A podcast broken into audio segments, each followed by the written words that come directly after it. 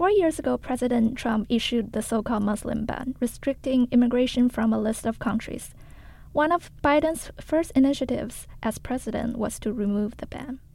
Now, advocates in New York City are hopeful that family members may be able to join them here, but the path to immigration remains uncertain. Leila Dos reports.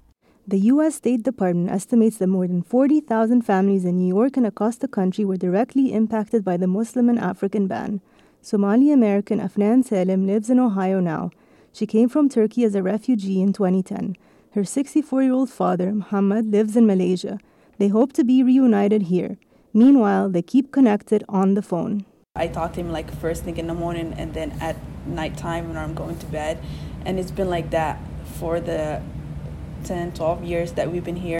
But even though Biden has lifted the ban, many roadblocks to immigration remain.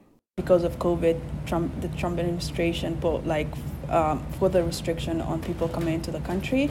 So um, as of right now, there's no updates on his case. Rafael Urena is an immigration lawyer in New York. He says even with the ban lifted, there are still restrictions on travel into the U.S. during the pandemic. This includes other limits on immigration marked to preserve American jobs. The process is also delayed by staff shortages in agencies and embassies, plus a backlog of over half a million cases. Urena says for clients getting into the immigration pipeline now, the process could take years. You've waited three years and you've missed the entire infancy of your child, and now you're looking at another two year to three year delay because of the backlogs is heartbreaking. Shoba Wadhia is a professor of law at Penn State. She says the Biden administration could shorten the process if the applications didn't have to start again from scratch. Will the State Department automatically reopen the immigrant visa applications um, that were denied because of the ban?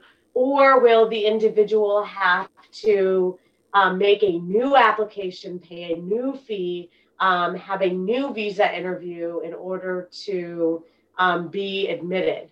Um, so that's, you know, one big question. ACLU lawyer Manar Waheed says that while she's hopeful, the Biden administration has a lot of work to do. The current administration is working off of a system that has been largely destroyed. For now, Afnan doesn't know when her father will be able to join her. She's set to graduate college in August. He missed my middle school graduation, high school graduation, so I'm hoping that he makes it to my college graduation. She hopes she won't have to celebrate with her dad through a screen. Leila Dos, Columbia Radio News.